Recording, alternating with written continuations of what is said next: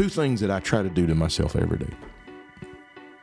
And I believe this works in whatever God's doing in my life.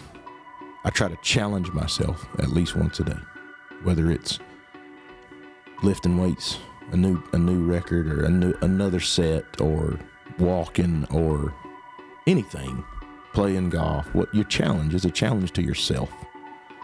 And then I try to tell myself no at least once a day. Something that I may want, something that I desire.